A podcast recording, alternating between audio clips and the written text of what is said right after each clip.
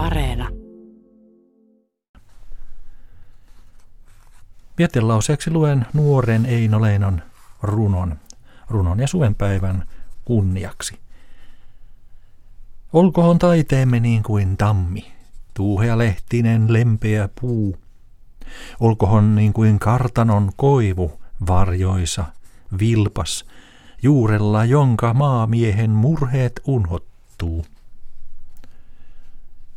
Olkohon taiteemme niin kuin meri, syvä mut päilyvä pinnaltaan.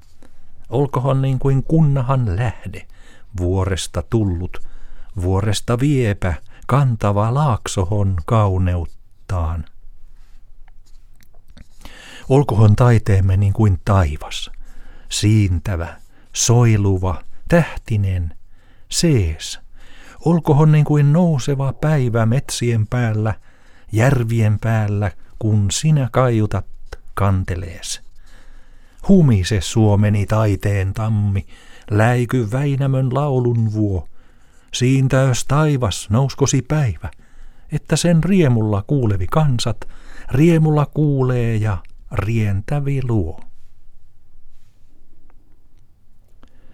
Ajan aalloilta runokokoelmasta vuodelta 1899 löytyy tämä Eino Leinon kirjoittama runo. Ja tämän alkavan viikon mietelauseet on valinnut Tiina Kaveen. Puolen päivän hetki lähestyy. Yle Uutisten jälkeen paneudutaan historiaan ja kuullaan Afrikka kylmässä sodassa sarjan aloitusjakso kello 12.10.